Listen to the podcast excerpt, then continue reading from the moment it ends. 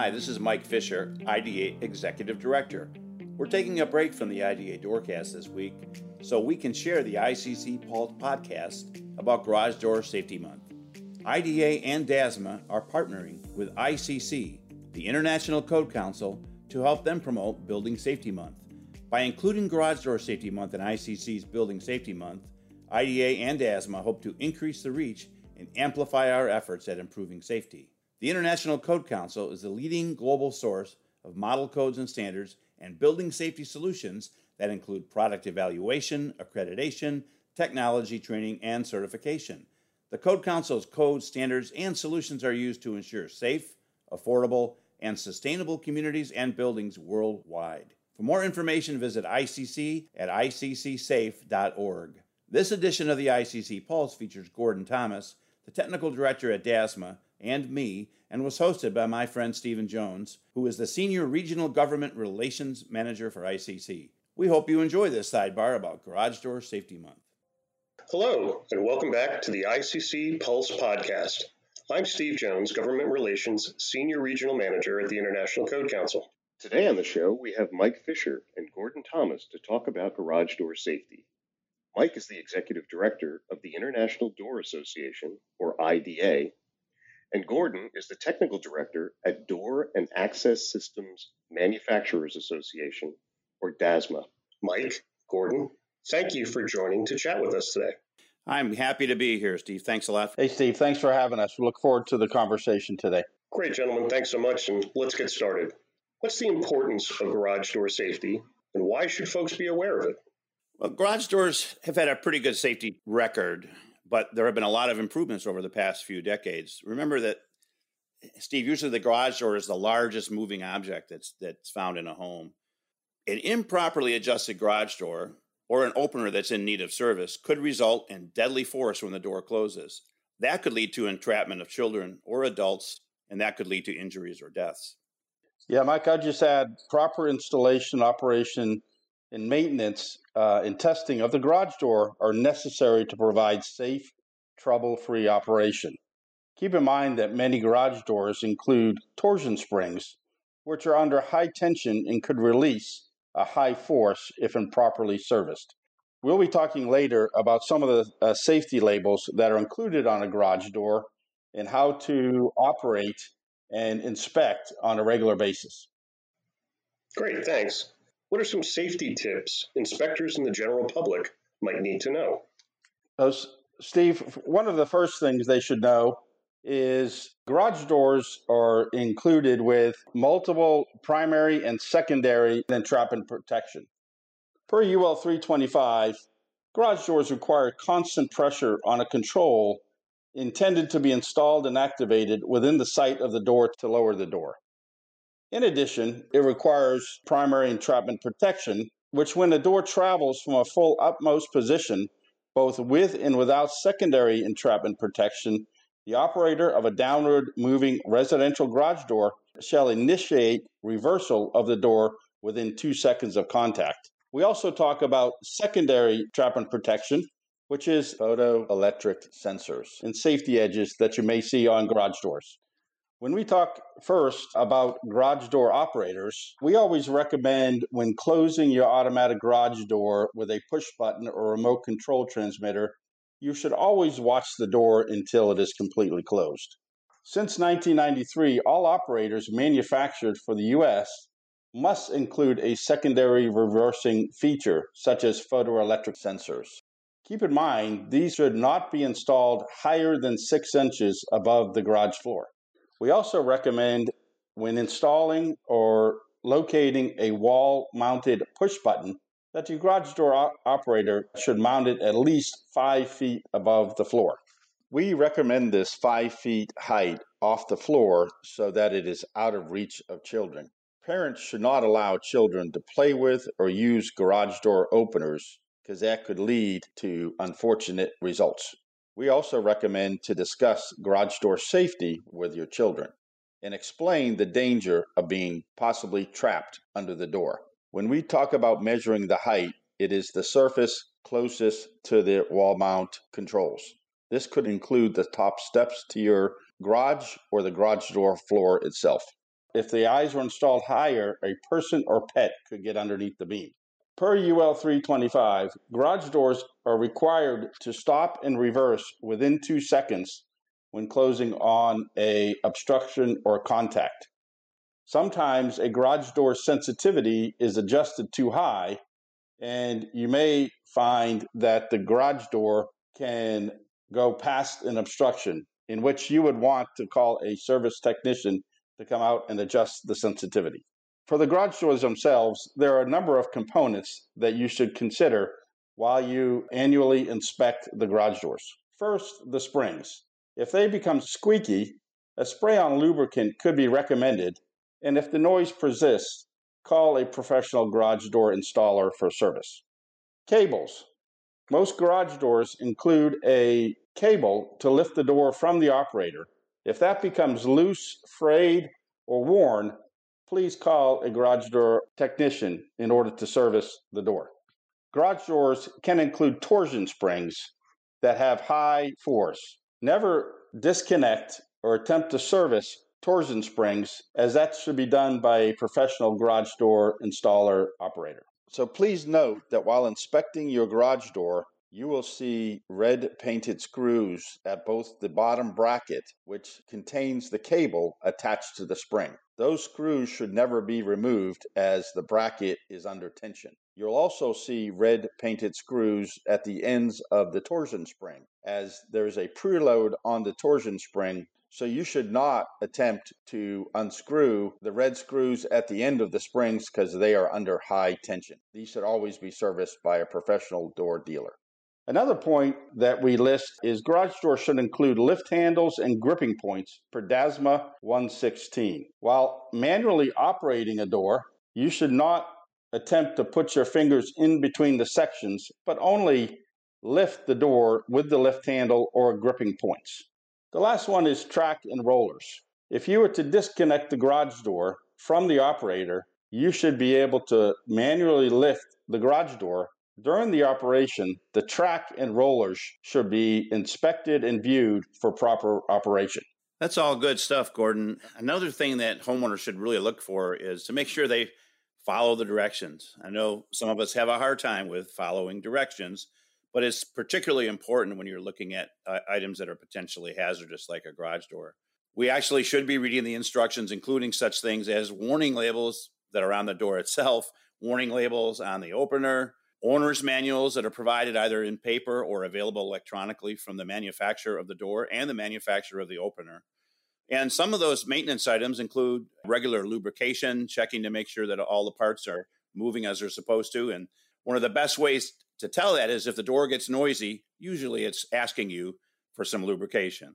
So, as Gordon said, you can use a spray on lubrication on the springs. You can also lubricate rollers and hinges and all the other parts as, as well.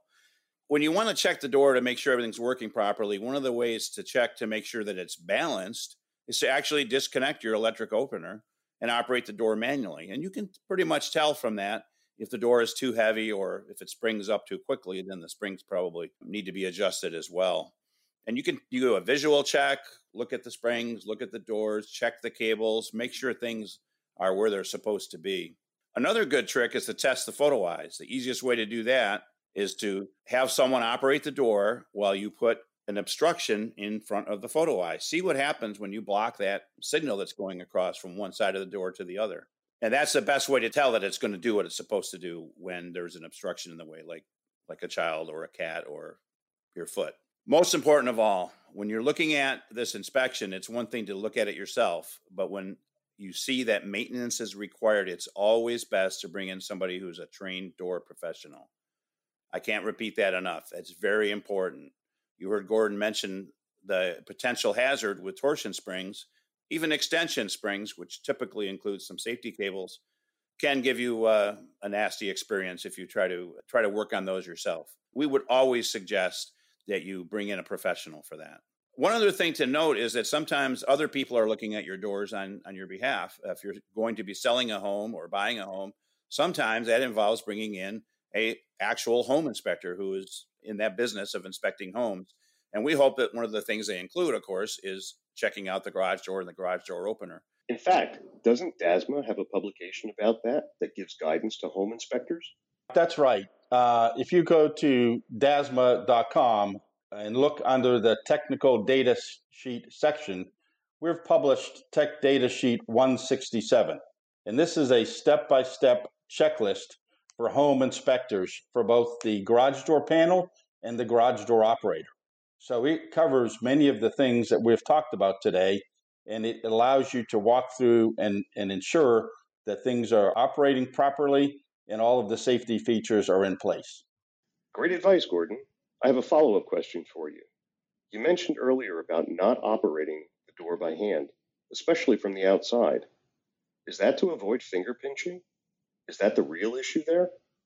Yeah, we DASMA uh, developed DASMA 116, which identifies the potential pinch resistant joints on sectional doors. We recommend having handles and gripping points. Those are standard on garage doors, and over time, some people may remove them. But it's very important when you operate a manual door that you are not grabbing the section. You're grabbing a handle or a gripping point and not the door joints and sections themselves.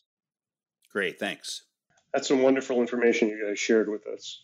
Let's delve into how ICC, IDA, and DASMA all decided to work collectively together to share our safety message. Well, we've been working together for actually quite a long time. IDA, DASMA, and ICC all participate in the development of the international codes, especially the International Residential Code. So we've all been looking out for the safety of the built environment, to coin a phrase, Steve. I'm sure you've heard that a few times, a few thousand times. We can't emphasize that enough. And I know that DASMA and IDA want to be responsible advocates for our industry and and we want to do the right thing to help ICC members learn more about these kind of safety issues. The good news is that we've got the whole industry covered. Primary membership of DASMA is the door and operator manufacturers, bringing all of their technical expertise, coordinating with other safety developers like UL, for example. IDA, we have the door dealers as our primary membership. So if you think about it, you actually have it from the suppliers of the steel that make the doors through the manufacturing of the doors and then the installation and service and maintenance of those doors between our memberships. So we really pretty much have it have it covered. The good news, of course, is DASMA has developed a lot of these technical resources that are benefiting the whole industry as well as any other stakeholders and consumers who want to take advantage of those. That's right, Mike. ICC has worked great with DASMA. When you pull up the International Residential Code or the International Building Code, both of them reference DASMA standards, which were developed by the manufacturers as a industry recommended practice. So between ICC, IDA, and DASMA, we're going to continue to work together and make the overall industry better and safer. Another thing to point out is we recently moved Garage Door Safety Month to coincide with ICC's Building Safety Month. That was not an accident. After consulting with ICC, DASMA, and IDA sat down and said, why don't we coordinate our efforts with ICC's to the benefit of everybody? While we're here to talk about garage door safety, obviously, as I said earlier, we're, we're responsible advocates. We care about the, the entire built environment. And so, what we can do to help amplify the message, we think is a win win win. And then, if you add in the consumer safety, then you can add that fourth win. Perfect. Thanks so much. And we truly appreciate uh, your help with us during Building Safety Month, and, and you guys have always been great advocates for us. So, what other resources are out there? How can we connect with other industries to help spread awareness? Steve, we, we always recommend to contact your local door professional first. They have a wealth of information, and, and Mike has more detail on that, but uh, they're always a, a very technical advocate. And we always recommend before you do any kind of service work, contact your local professional door dealers. I'd also recommend you uh, visit the DASMA and IDA websites. We're also looking at creating a new garage door website with downloadable guidelines.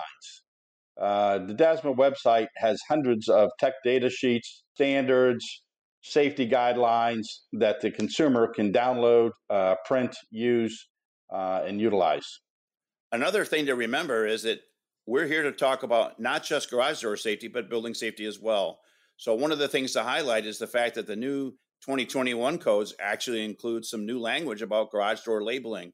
Not for safety and torsion springs, but for wind load requirements. So there's more information now that will be required on on uh, installed doors to make sure that they're correctly capturing what the wind load requirements and wind load testing is. On the issue that uh, Gordon mentioned about the local professional door dealer and how to how to you know select a door dealer, you can go to our website, which is doors.org, and then look for the find a dealer resource. Put in your zip code and find a door dealer in your area. Then you know you'll be getting an IDA member who will come out and service your door. You can also check to see if they are accredited and have certified technicians. Perfect. Thanks so much. Gentlemen, thanks so much for joining us today. Where can our listeners find you on social media? IDA is on Facebook and LinkedIn. International Door Association. Yeah, our, our, primary contact is to go through the DASMA website, which has information on contacting us at the DASMA office through email, through phone, uh, through ever, through other connections. Again, thank you all for joining us today, and I truly appreciate your efforts. You're Thanks. welcome, and thank you, Steve. Thank you. Great. Thanks so much. This concludes another episode of the ICC Pulse podcast. Remember to subscribe on your favorite podcast app, and please share this show with your colleagues and friends. Thanks for listening to this recast of the ICC Pulse podcast about Garage Door Safety Month and ICC's Building Safety Month. My thanks to ICC and to DASMA Technical Director Gordon Thomas for putting this together. We hope you join us again for the next IDA Doorcast. This is Mike Fisher signing off from the Winding Bar Cafe. Have a great day. We'll see you next time.